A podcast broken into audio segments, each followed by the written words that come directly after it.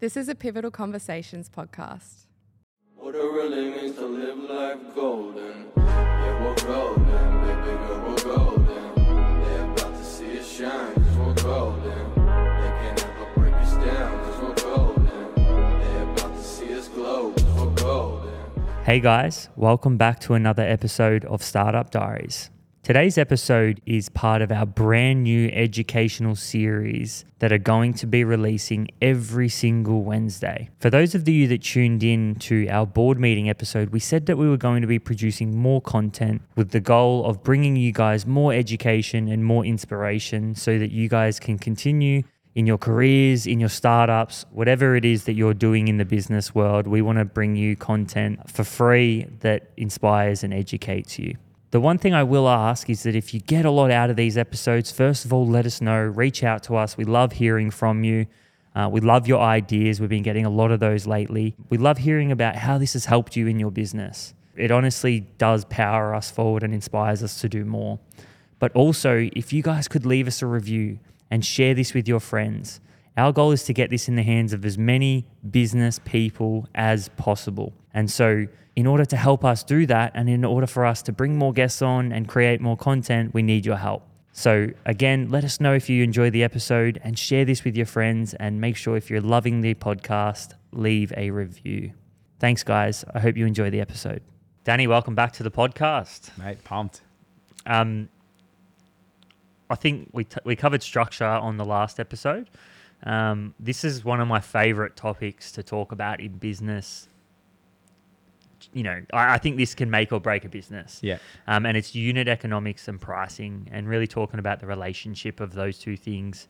Um, you know, I think again, like the the biggest learning for me, I would say in the last five years is is that, and just how important that is for the growth of your company long term. So, do you just want to explain what unit economics are, is, um, and you know, give it a, a bit of a breakdown into you know what some of the key terms are as Yeah. well.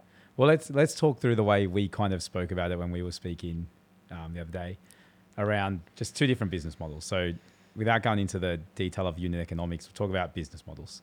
And what we touched on was how does a product business look as a generalization, and how should a service business look as Mhm. a generalization? So, people get into business, they're like, I'm going to make X dollars. It's like, all right, well, how how are you spending that money? Like, how's it going to work? So, let's break down like a model P and L for each one of those business units um, as one kind of exercise, and then let's talk about pricing as a separate kind of exercise. Where it's like, all right, well, how do we influence those economics Yeah. using price? I love the pricing conversation because it's like, yeah, there's so much variability in it. But um, so let's talk about the economics of a business. So if I talk about product-based businesses, um, I'll use e-commerce kind of as our baseline example. Have an e-commerce business. If I make a dollar, straight away I expect to spend 50 cents of that dollar on product and fulfillment. Yeah. So buying that product, getting that product to the customer. If I can't make that business work at 50%, I'm questioning, do I have the right product to sell or the right pricing of that product? and that's called your gross margin. That's my gross margin. Yeah, Correct. yeah. So it's like I want if I'm in a if I'm in a product based business, I want to try and get a gross margin of 50%.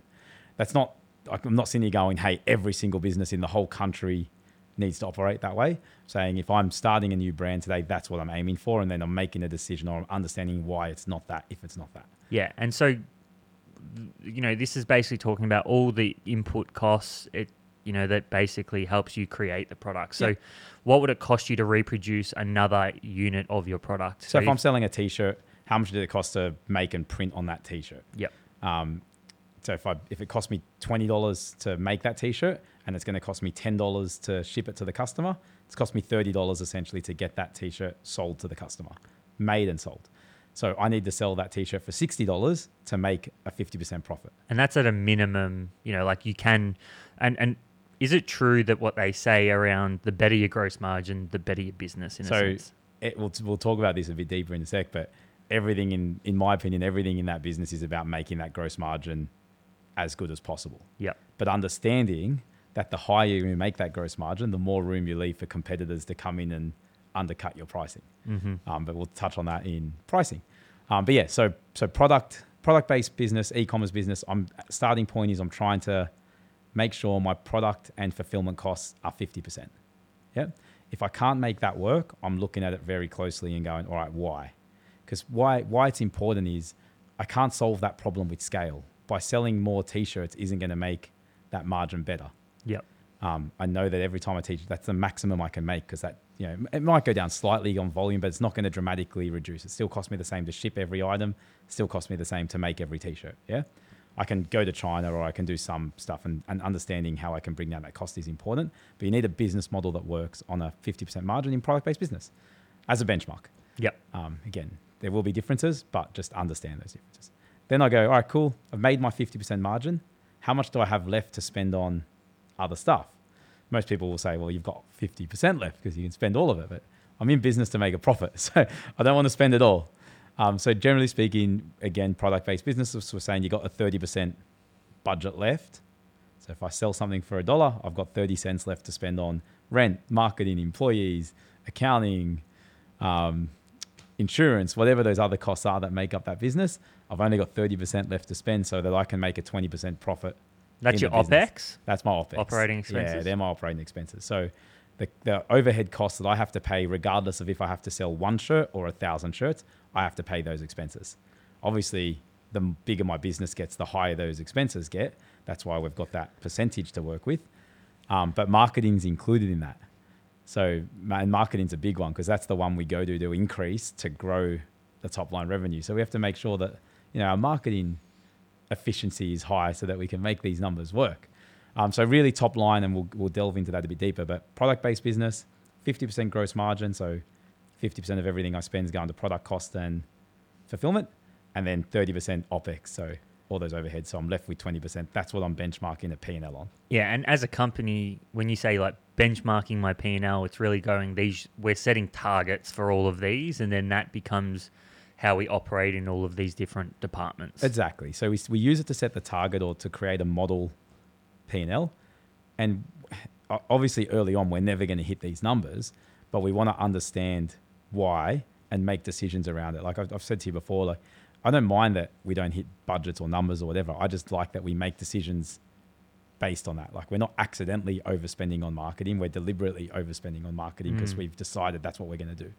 So we use it to build out that benchmark, and then we make decisions of where we're going to spend if we are going to. Um, so that's for product. If we go to a service-based business, accounting firm, lawyer, um, anyone selling time essentially as their product agency, yep. Um, what I'm generally benchmarking is a 35% cost of labor. So if we get $100 in, $35 is going to staff. That includes the owner's time generally if they're working on client stuff. So 35% of all the money that comes in goes to staff.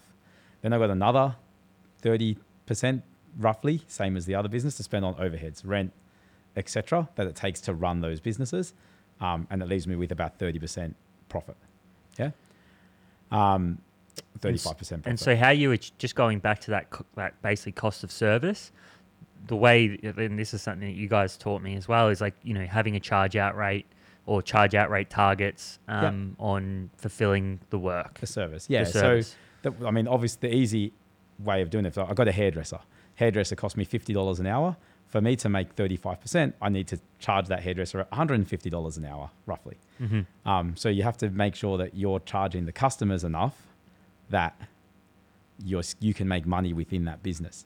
Um, but we'll get into pricing again in a second. But that goes back to the pricing. If you know the cost of labor is obviously going up in Australia, which means the price of the haircut should be going up with it. But as you put your haircut price up, and the competitor next door doesn't, people start moving. Like people can't take their service next door because you're leaving room for people to come in and undercut you. Yep. So that you've got to get that right mix between pricing, margin, etc., your input costs to make that work. But again, it's important to have a target and have a model that you're working to and doing it deliberately, as opposed to getting a P&L once a year from your accountant and accidentally going, "Oh, we made money or we lost money. We're not sure why, but this is where we landed." Um, so yeah, model P&L, 30%, 35% goes to labor, 30% goes to overheads. You're left with 35% profit. Um, they're the two kind of models that we start with, and then again we we'll model out a business against that and see where we're going to overspend, underspend. That makes sense. Yeah, yeah, hundred percent. Um, and I, I mean, the reason I think that's so important is because it can literally make or break your business. Like the amount of businesses that I've was involved in in, in my early days in my consulting, where you know the first thing they the first thing they uh, or question they ask themselves about pricing is what's fair, Yeah. right? It's like, oh, you know, what what don't I feel bad about charging? Yeah. yeah. right? If you haven't operated businesses before, and then as you understand unit economics, what you start to think is go, okay, well, what are our labor costs to actually get to to you know Deliver to, that service. to deliver the service, and Yeah. then more importantly, how do we create demand so that we Yeah. can increase price, which you obviously Yeah. talk about so soon. The, the number one conversation, well, there's two major conversations I'll have with business owners when they come on board is one, they have zero idea of how their own business is performing, let alone how it benchmarks against anything. So getting them to start to think about their business as percentages and, and having something to benchmark against. And secondly is put up your prices because 99 times out of 100, they're underpricing their service because they haven't, they literally do what you said and just go to what's fair or they look at the guy next door who has also said what's fair and done no thinking about it and copy his pricing. so, um, yeah, and and they're and most people are very scared to touch their pricing. There- There's this fear in us all, and I've been guilty of it too, as I know you are, or have been, of you know annoying anyone or upsetting anyone by putting up our prices. Um, but it's like it's a you have to have that convo because the worst thing you can do is go out of business because it's not profitable to, to run a business at a loss. Like yeah, and most most people blindly are. And again, they speak. I had I met with someone the other day, been with their accountant for 25 years. She's like, oh, I think we made a loss this year. I'm like, well, when you say you think, what do you mean you think? She's like, I've got the financial reports from the accountant. I'm like, okay, show me them. This is 18 months or nine months after year end, sorry. And they've been making a loss for the last eight years and they had no idea. Like, business owners don't get into this detail. yeah, yeah, and it's so important to do it as well. And Mm. I think um, you know, we'll probably touch on it soon as well. But like, there's also like understanding the relationship between your unit economics as well. Yeah.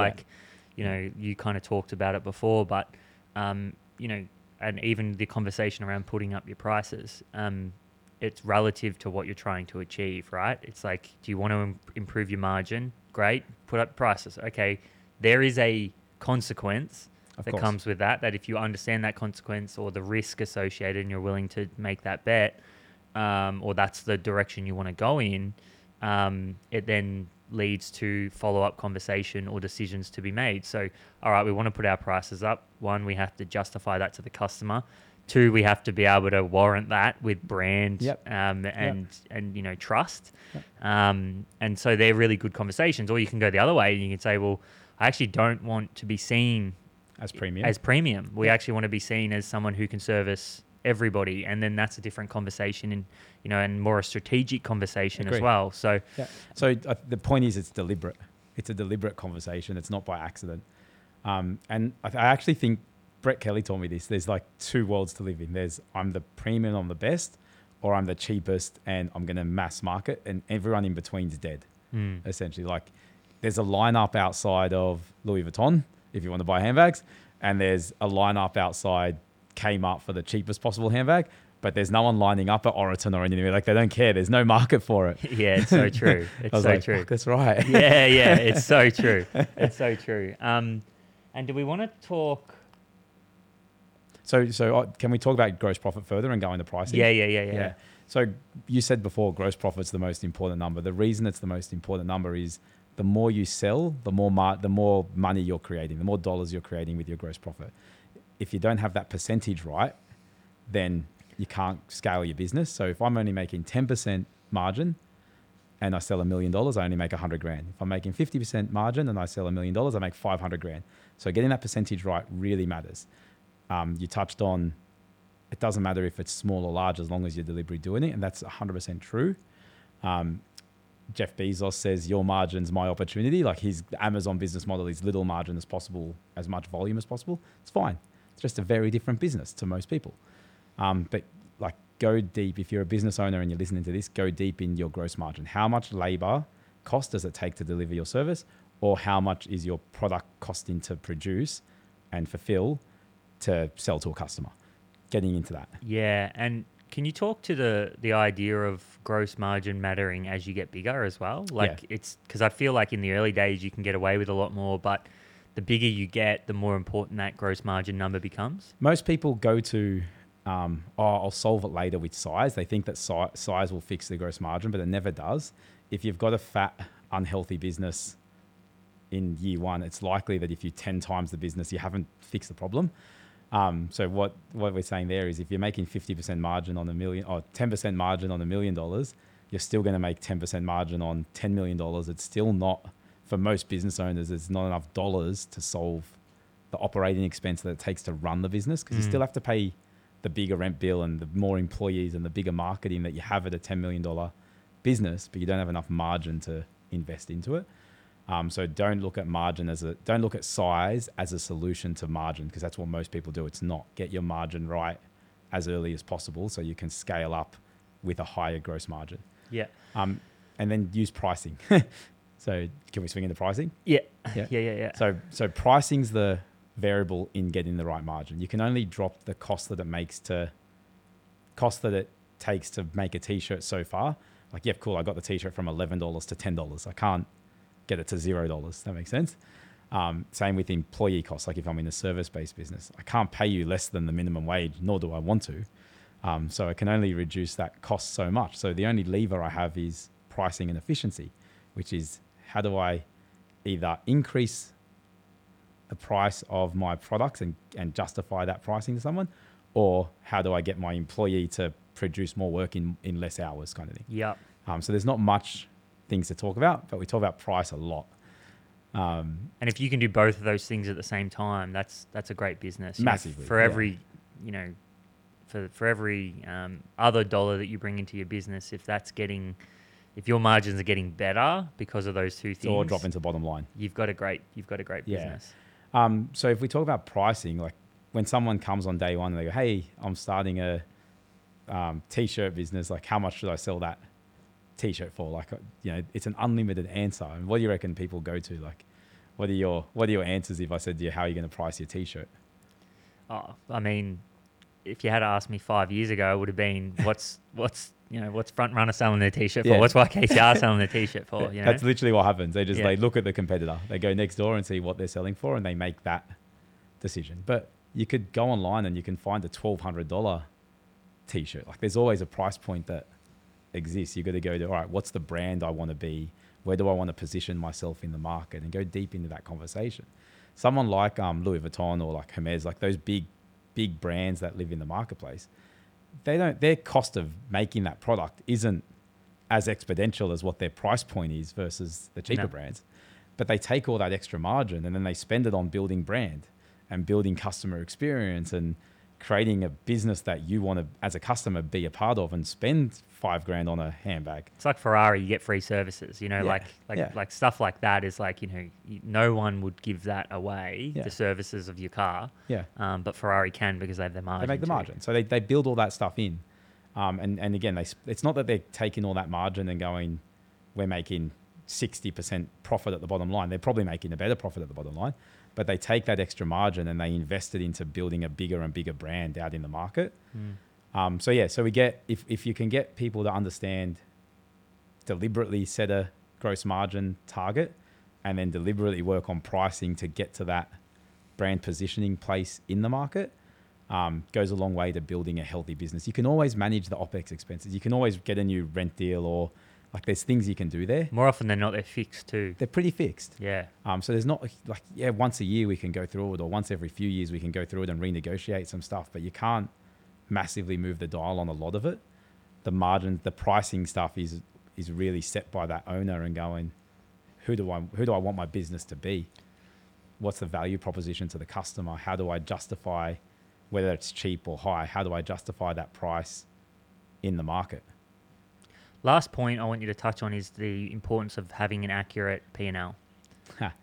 Same. So I, I touched on that story a second ago about the guys that came through last week and hadn't looked at their P&L for nine months. It's it's just that idea of deliberately making decisions. So if we're going to go through the effort of setting a setting up a business, we're going to the, this effort of setting up a business, and we're not going to have the idea that we're going to check the scoreboard every month to see how we're going. It's like you're just running blind. It's like playing a football game and. We'll find out the score in 12 months' time if we if we won or lost, and not having to score along the way. Yeah, or, or you know, we're not scoring the game at all, but we're playing for points. We're right? playing for points, yeah. Right, you know, and Yeah. so like you can't navigate a Are we in the quarter. lead? Oh yeah, it's, Uh, it's the last quarter. Who's winning? Yeah, who How do we know? Yeah. the, the intensity, It's crazy the speed that we need to move at? Um, so, but that's um like people don't love numbers generally speaking. Like as business owners, we're not training it, um, so they don't love it. So they delay it and they they put off the conversation.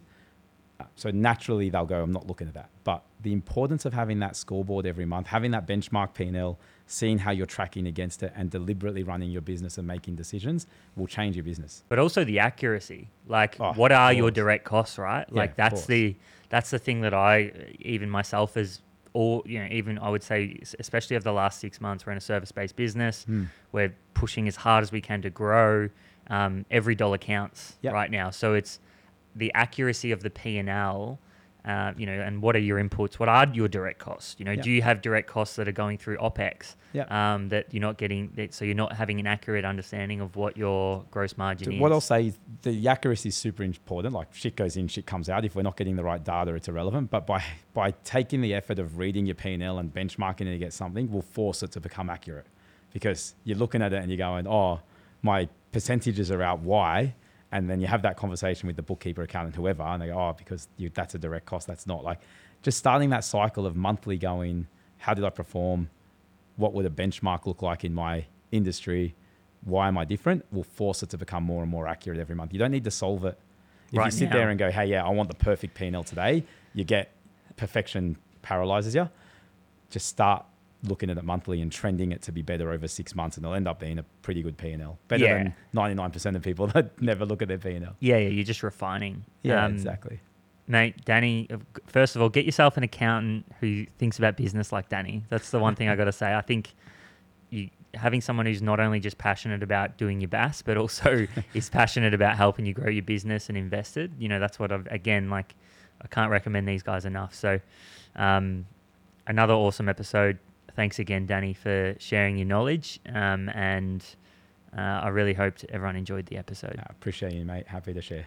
Hey, Danny from Kelly Partners Northern Beaches here. Hope you're really loving these conversations with Kyle. Um, if you're looking for an accountant that wants to do more than just your BASes and taxes and be a real partner in your business, feel free to hit us up. We have an amazing team out on the beaches who deal with business owners every single day. Um, looking to provide proactive advice, get in front of your business, and help you make those decisions that are really going to make a difference in the long term for your life. Um, reach us anytime. If anyone wants to book in a free discovery session where we'll go through your business and see how we can help, hit us up at northernbeaches at kellypartners.com.au.